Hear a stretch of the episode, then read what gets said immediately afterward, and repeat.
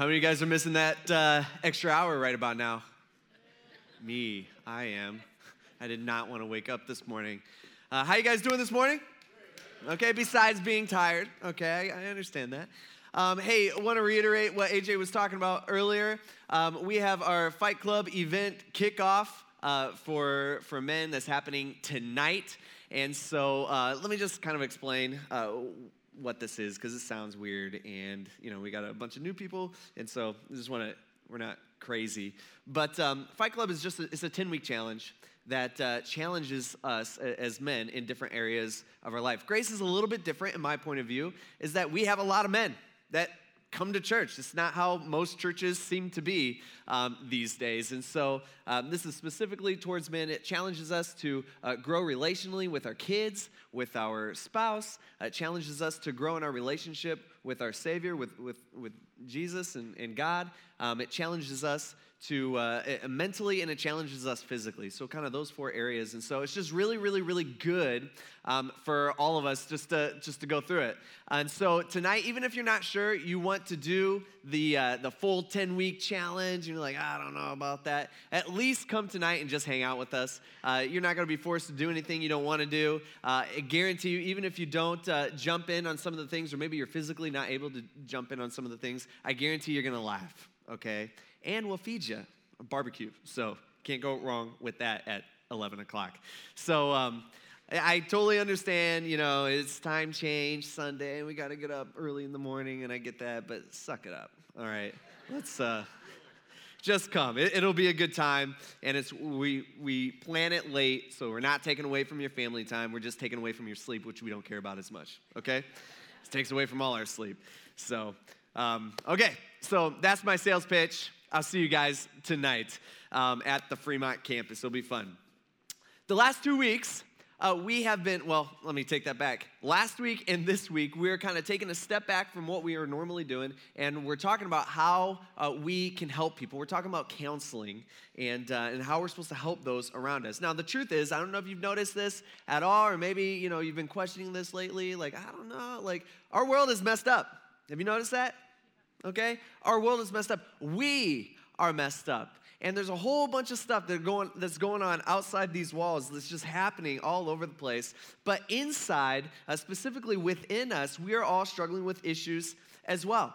And so, what we know is that uh, statistically, even that anxiety, worry, fear, stress, and depression is becoming more and more common among ordinary people. In fact, since COVID, uh, we, I mentioned this last week, since COVID, um, that number has really spiked specifically here in our in our country okay within our specific culture in our western culture.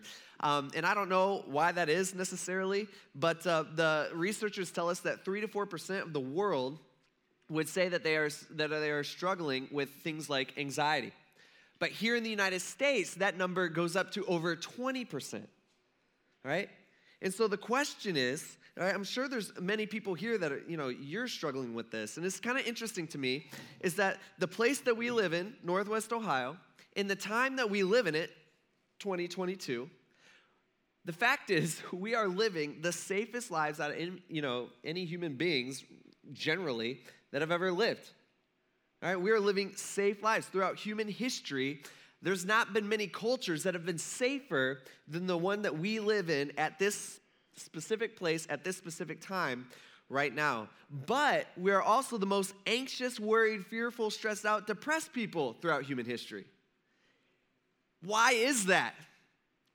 I've done a lot of research this week. I've looked into a lot of things trying to figure this out, and uh, I can honestly say I have no idea.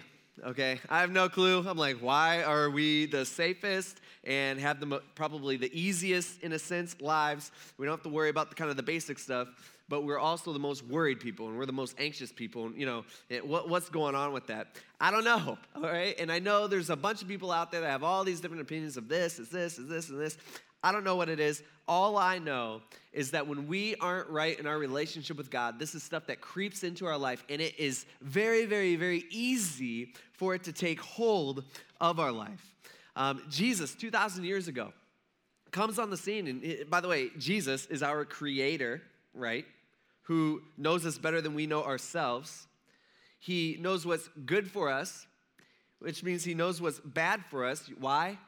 Because he designed us. Okay, so that makes sense. And he comes on the scene and says, Hey, you shouldn't be anxious about anything.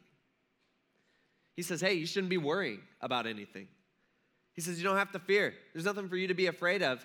He says, you shouldn't, We shouldn't be stressing. We shouldn't be depressed, okay? Because, in, in the sense, really, he says we should always have joy in our life. And uh, the anxious, being anxious and worrisome and having fear in our life and, and just stressed out and depressed, that's not what God wants for us. And that not, that's not how God has made us, but it's just everywhere and it's all around us. And there's a bunch of people in this room. In fact, all of us in this room struggle with these things to a certain degree, some more than others.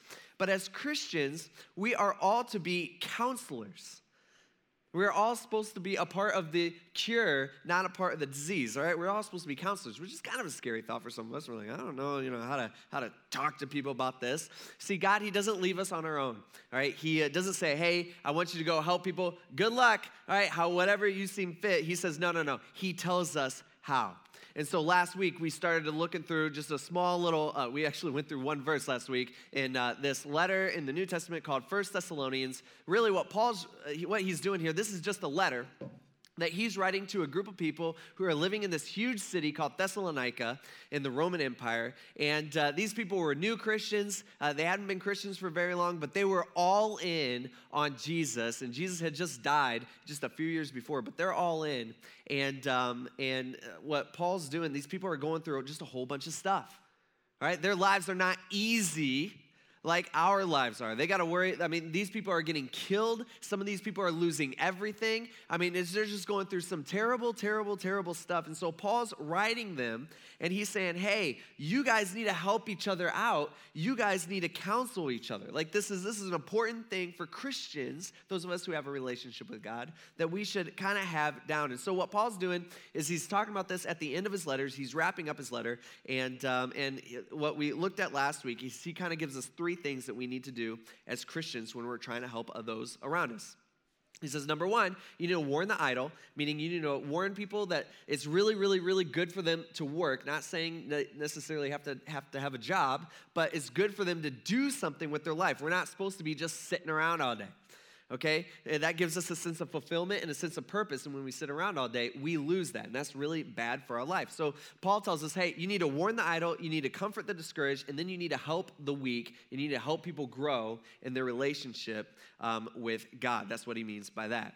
And so now, what he's going to do today is he's going to um, he's going to add one more thing that as we are counseling, we need to remember. And this is what he says in verse 15. He says, okay, uh, also, see to it that no one repays evil for evil to anyone. All right, now it's interesting that he says this. Um, we just got to point out, and I already mentioned this earlier, but we're messed up. We understand that? Okay, some of us are like, well, you know, not like that person. Actually, why don't you, let's do this. Uh, turn to someone sitting next to you and just say, man, you're so messed up. Just do it. Some of you guys is gonna feel really good. Others of you, it's going to be really awkward, but it is what it is.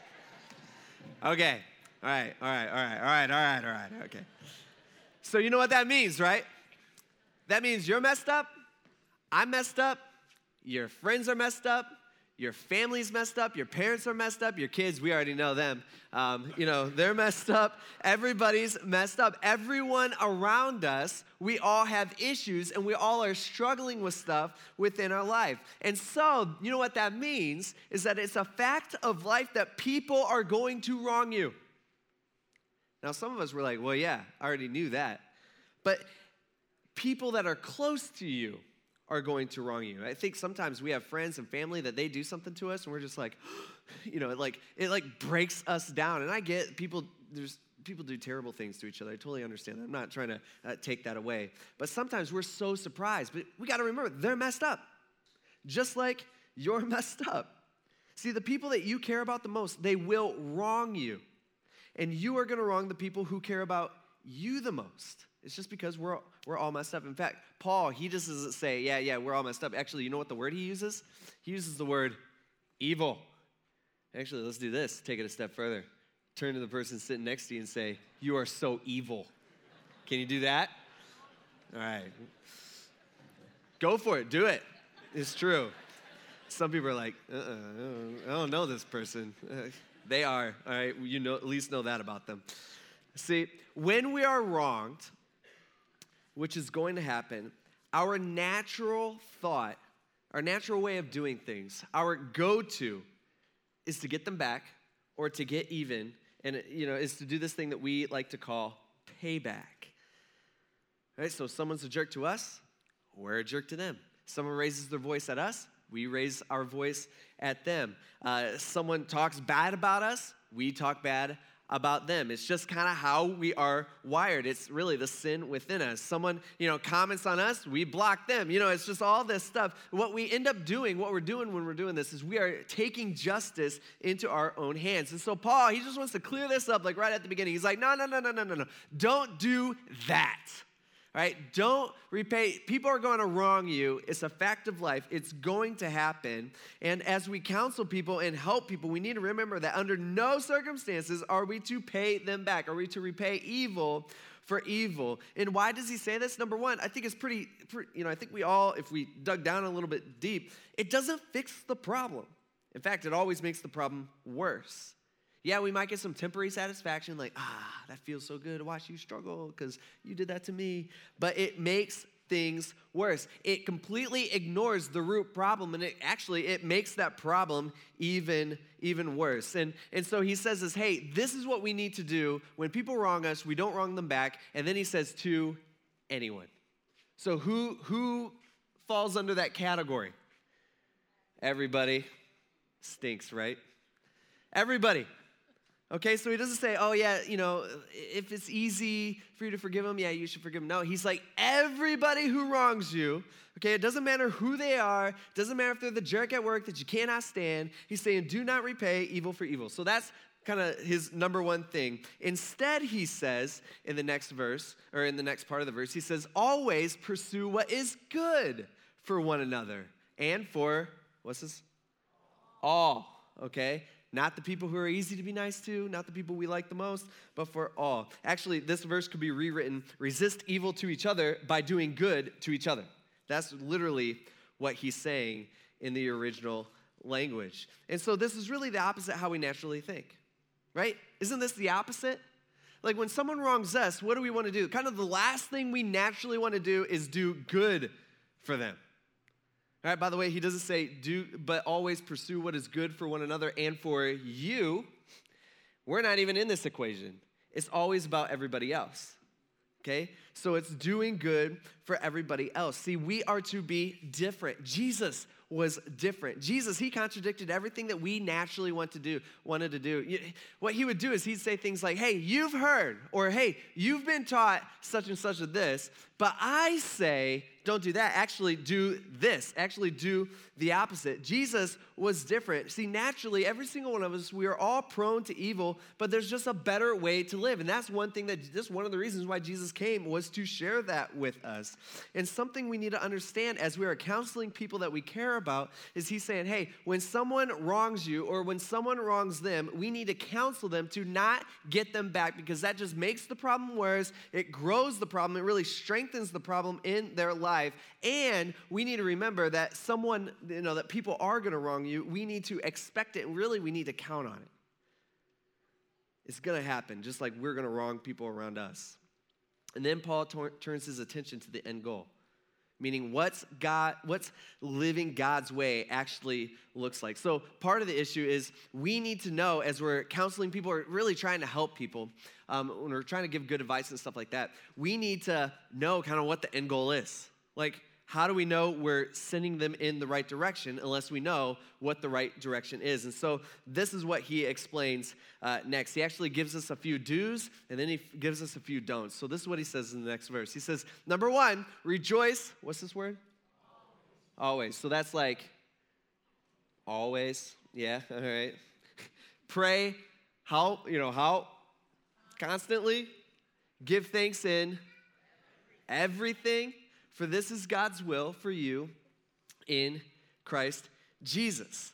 See, as a Christian, The question is, what does our life look like? Like, what makes us different? We know we're supposed to be different. Jesus was different. Jesus had a lot of things. He always tried to kind of reverse everything. We're naturally prone to do this. He's like, oh, yeah, don't do that. Actually, you need to go in this direction. But here, specifically for us today, Grace Church, our church family here this morning, how should people on the outside view us or see us? Like, the question is, how, how are we known? See, we should be known as a people who reject anxiety in our life, who refuse to worry, who don't have anything to fear. Yeah, we might be tempted to get stressed out and we got all this stuff kind of coming down on us at work, but we just choose not to and we don't give in to things like depression. Why? Because we are too busy rejoicing, talking with God, and we're just so thankful. Like that's how we're supposed to be. Like, think about how different are we supposed to be than this world? Like, how different of a picture is that? The normal person. See, the world comes on the scene, they say, hey, it's totally okay to be anxious. All right, it's totally cool. It, it, it's fine. All right, that's the that's the problem that you can't help, or you. It's okay to be worried about things. It's okay to have fear. The world is filled with fear, and everybody's afraid of all these different things. Or, or it's okay to be stressed up and er, stressed out in certain times, and it's okay to be depressed. That's actually something that's going on inside your body, and that's not anything that you can do. It's totally normal, is what the world tells us. But Jesus doesn't come on the scene and says, "Hey, if you have a chemical imbalance in your head, you know, you got this going on and this going on, then it's okay for you." He doesn't say that. It's almost like he knew what was best for us. Actually, we could we know scientifically from studies that and research that is it's way better for us not to be depressed. It's better for us physically to not be anxious or worried all the time or held down by fear. And it's something that can be beaten and not just masked off. See, as Christians, we are not called to be normal. Normal people are angry. Normal people are lonely and frustrated and bitter and tired, especially today, and anxious and worried and just fearful and scared and stressed out and depressed. That's normal people. See, God, He's like, nah, those aren't my people. My people aren't normal. No, my people aren't normal. My people, they rejoice always. Not saying that life's always going to be easy and that life's always going to go the way we want it. We know that's not true. But my people, God's saying, is, is my people have joy. And my people, they're always talking to me because I'm their creator, I'm their father, and they're like my adopted child. And, and my people are always thankful, and I give to my people. See, remember who Paul's writing to. These people are going through terrible stuff. Like family members are being killed simply because they call themselves a Christian. Right? They're going through terrible, terrible stuff. Uh, just like a lot of people here today, we got things in our life that, that, are, that aren't good, all right? Although I think what they're going through is generally harder than what we're going through today. I think that's a fair statement. And I think maybe that's why he puts the words always, constantly, and everything in there. It like takes out all the excuses. Like if Paul didn't use those words, you know what we'd be doing? Which I think we do this anyway. We do this with all kinds of sin. We go, well, well, well, you know, rejoice always. Yeah, my situation's different. You know, like I got this going on. Paul, he didn't know about what's gonna happen in my life, or or to pray constantly. Well, I got to do this and I have to do this. Like like I can't walk with God, or hey, this doesn't apply to my circumstance because of this reason. We rationalize it. We do this with almost everything that we do wrong. Like if we think about something, we're like, well, should I do this, this? We always make an excuse. We always rationalize, rationalize it. We make it okay in our minds.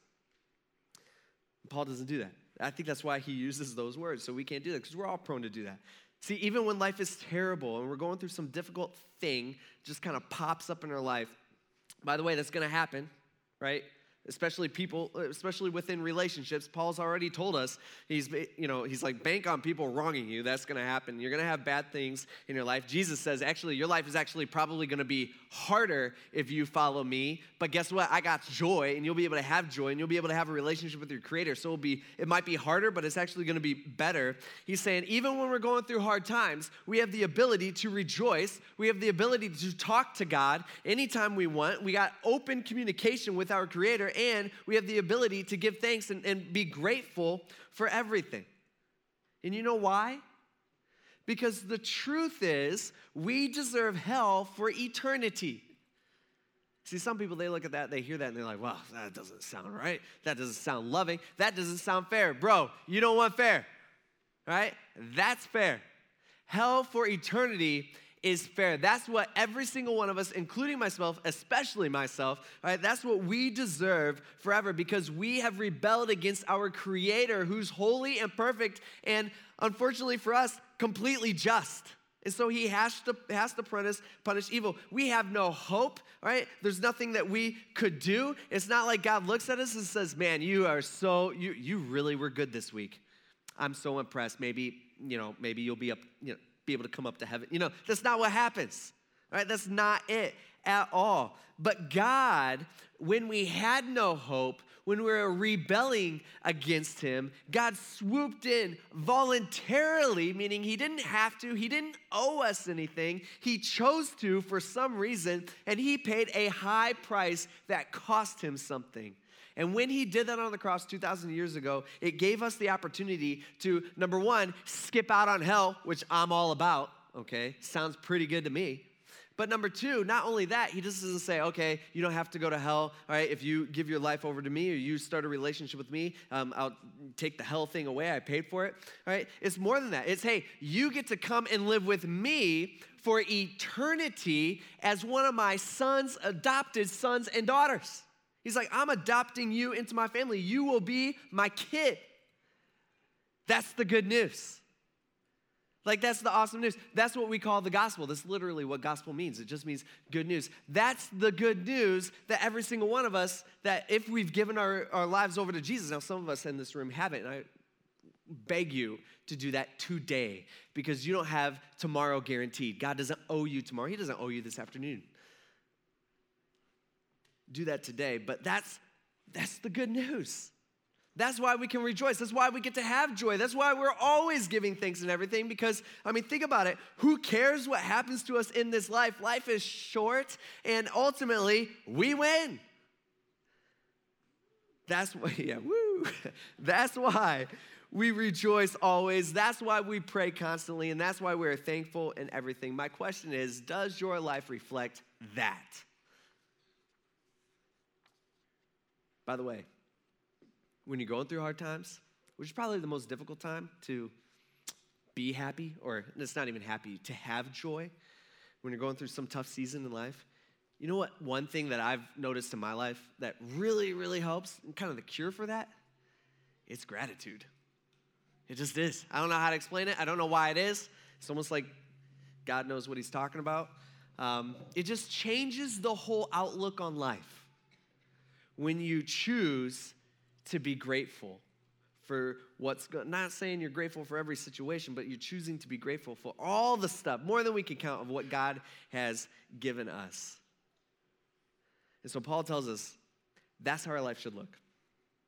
And when we're counseling others, we need to know what the end goal is. We need to know what we're counseling them to, which is a life of joy, a life of constant communication with God, and a life of gratitude, both in good times and bad.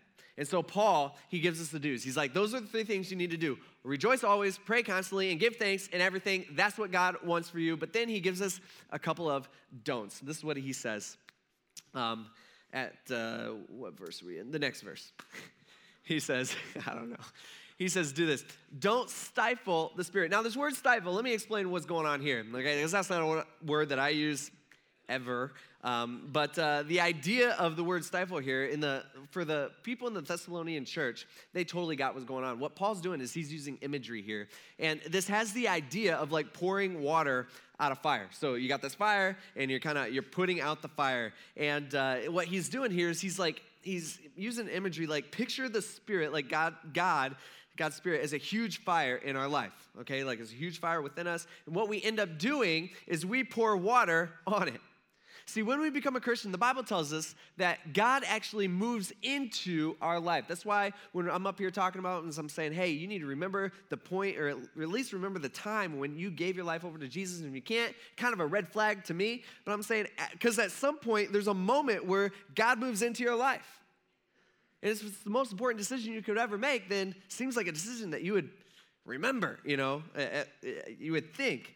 And so here, um, God's the Bible tells us that God's spirit it kind of he moves into us. And so Paul's describing the spirit as a fire within us. And when we sin and when we reject God, that puts that fire out. It stifles that fire. Now, we don't have the ability to put the fire all the way out because the Bible also promises that when we give our lives over to Jesus, that uh, there's nothing that anybody can do, including us, to pull us out of his hand. He's got us. Now, what we can do is we can choose to weaken God's hold on our lives. That happens when we, re- when we rebel. Uh, years ago, I used to um, put on a like a middle school camp with uh, a couple other, few other youth pastors, and um, we did this like a, near Mansfield. And uh, one game that we played every year that the kids was like the big game that the kids always loved. Oh, when are we doing this? You know, you'd answer that question all week. Super annoying. And so um, it was this game that we called Firewatch. Okay, so the gist of the game was we had break the camp up into like four teams, and it, we'd use the whole like camp area. So there's, you know, acres uh, and buildings and all kinds of stuff. And we play this at night, so you're like sneaking around and stuff. And so uh, you'd break up the, the camp, the kids into four teams, and you give the kids a fire. They build a like a little campfire, and then you give them some extra wood and stuff. You give them some straw bales to use. Uh, they can do you know build like a wall around their fire, and um, and then you give them like an unlimited amount of water balloons. Okay, so the end, your, the goal of the game was you needed to put the other team's fire out while you're also protecting your fire. And, uh, and so that's, you know, that's what is like kind of last fire standing wins. And uh, again, we would play this at night, so everybody's running around and stuff. But the trick of the game was that it, how you would win, and no middle schooler ever figured this out, uh, but because everybody wanted to go throw the water balloons. But if a team would just hang back and protect their fire, you know, blocking the water balloons that are coming in, they'd win. All right, instead, everybody just runs away and starts throwing water balloons at everybody else's fire. You see, when you're doing that, it's like a fire within us. It's like you have to be constant lookout from attack, and it takes work to keep the fire built up. Like the kids had to do that. They got to keep their fire burning, and uh, they had to keep the water out. That's kind of what Paul's kind of referring to, something like that here, where he's like, hey, there's this fire within us, but we're always being tempted to do wrong. We're always being tempted, you know, to, that, to stifle that fire or to put that fire out. And it's something that we got to block. It's something that we got to be like on constant guard while simultaneously we are feeding that fire and growing that fire bigger and bigger and bigger, growing in our relationship with God. I remember one year there was this kid named Tim. Poor Tim. He, uh, he got mad at something and he put out his own fire. Um, and I saved that kid's life that night because he would have died. I guarantee you. His team was so, so mad. I was like, get Tim out of here. He just put out his own fire. Get him out. You know, they're coming. So, um, but uh, this, that's kind of what Paul's saying that we do within our own life. He's like, you know what we're doing? Is we're like putting out our own fire. It makes no sense. Right? It's like we got this fire burning within us, and, and that's what we do. We stifle it.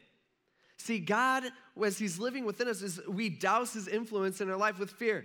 We drench him with stress. We smother him with worry all the time, some of us. And Paul's like, yeah, yeah, yeah. Don't do that. Watch out for that. Don't do it. He also says, don't despise prophecies. Now, this word prophecies, when we think of prophecies, I mean, we think of like, um, you know, preaching, or not preaching, we think of predicting future stuff. Like, that's kind of what we uh, view it as. But most of the time, that's not how the Bible uses that word at all. Actually, the word technically means speaking God's truth. And so the question is, where do we find God's truth specifically today? It's in this book, right here. This is where we find God's truth for us. It's God's words to us.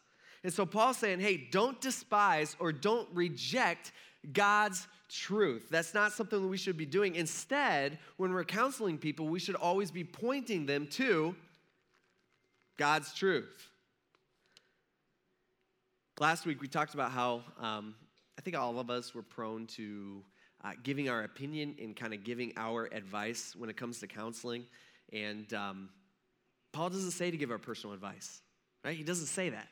He doesn't say, hey, tell, give them your opinion and make sure they do that. Ultimately, what we're supposed to be doing as Christians and when we're trying to help people around us is we need to be pointing people to truth, and people should be pointing us to the truth. But one issue that we got is we got to figure out what truth is. Right? He hits that next. He says, This is how we do it. We test all things. He's like, You got to test it. What do we test truth against? When someone gives us our, an opinion or advice or something like that, what do we test it against? We test it against the Bible. That's what we do. We got to know whether it's good advice or not. And when it's good advice, what do we do? We hold on to what is good. He's like, so when someone, when we're counseling or when we get counseled, which all of us, it should be, you know, both ways, um, we should test what we're saying to others and we should test what people are saying to us against the Bible. And then we throw out the bad stuff and we hold on to the good stuff. All right, that makes sense. And the good stuff we need to listen to. See, some of our, some, we, we have problems with this because some of us, let's be honest, like we don't know the Bible good enough, all right, but which by the way, the Bibles are God's specific words to you and, and to me. We don't know it good enough to test. Someone tells us something, we're like, I don't know, sounds okay, sounds good. And think about it, let's be realistic here. Like, we all got Bibles all around us. We got Bibles at home. If you don't have a Bible, we'll give you a Bible. We got access to Bibles, you know, online. I mean, it's just all over the place. We're surrounded by Bibles, we're surrounded by God's Word. We just don't bother to read it. It's really hard for us to test whether counseling is good or bad when we don't know what the Bible says. So that's an issue. Number two, other, others of us, we know what the Bible says, but we just don't like it, right? In specific things. We like, you know, we, we wouldn't say, oh, we don't like the Bible. It's, it's, the Bible tells us something, we're like, I don't know. You know, sometimes we don't vocalize that. We just on the internal, we're like, I'm not doing that, you know, that type of thing. And we don't like it, and so we choose not to listen. And when we don't, the word he says, hold on to, that particular truth because we just happen to disagree with it because it doesn't fit with our circumstances or it's just hard to hear, right? It, what are we doing? We're stifling the Spirit, which is, He's already told us not to do. And so it's an issue. He finishes up saying, Stay away from every kind of evil. He's like, Just stay away from it. So, good counseling it's hard to come by. It's hard to give, it's hard to come by, you know, but the world, man, the world needs it. Shoot, we need it. It's something that's important. It's something that's uh, kind of a, it's one of the most important things as Christians. We're supposed to do life together. That's why the church is even here. We're supposed to do life together. We're supposed to help each other and grow each other. And part of that is counseling each other. And so, what Paul, just kind of wrap it up in a nice, neat little bow here for us all. What Paul's telling us over the last two weeks is to say, number one, you need to warn as Christians, okay? So if you're a Christian in here, which may not ever be everybody in here, um, this is what God's telling you to do. You need to warn, comfort, and help. Not stay quiet, not mind your own business necessarily. You need to warn, comfort, and help, which also on the flip side, not always giving your opinion and your advice either. Warn, comfort, and help. And when you are wronged, which is going to happen, don't ever encourage anybody to pay them back or do something back. And when you, when specifically you are wrong, we don't. There, there's no payback, you know, in anything. We don't get them back. Instead, we rejoice always. We talk to God constantly, which is so awesome that we have the ability to do that. And we're thankful. We don't stifle the Spirit. We don't ignore the Bible, which is used to test counseling given to us, test the advice and opinions that people give to us. And above all, we just stay away from evil, which is hard for all of us. So the question is how are we doing in that area of our life today? If you're like me, probably not the best, you know? It's like, uh, I don't know. I think we can all think of people in our lives where we're like, yeah, you know, I should probably say something. Um, yeah, you know, I, I, need to be helping them through this. Uh, yeah, I need to be, you know, I need to be warning them. I need to be helping them. I need to be comforting them. And we just don't do it. But God's telling us to. So, whatever that means for you, that's what God's telling you to do. Let's pray. God, we thank you for today. And um, God, some, this is hard for us to do. I mean, it just is. Uh, sometimes it's awkward. I mean, it's it takes work. It's not easy, um, especially to do uh, to to counsel people with like patience and always have joy and just all this stuff. This is just really hard for us to do because we're messed up people. We're evil. But God, knowing that you give us these, we know that it's possible. And we know this is something we need to be working on within ourselves. And we also need to be taking action with people that are around us, specifically Christians. And God, we ask that you would help us do that um, with your help, and that we wouldn't be giving people our advice or what we think or, or what, um, you know, what our opinions are necessarily, that we'd be showing them and constantly pointing people back to your words because your words are truth. It's the only truth. God, we thank you for these words, and we ask this in Jesus' name. Amen.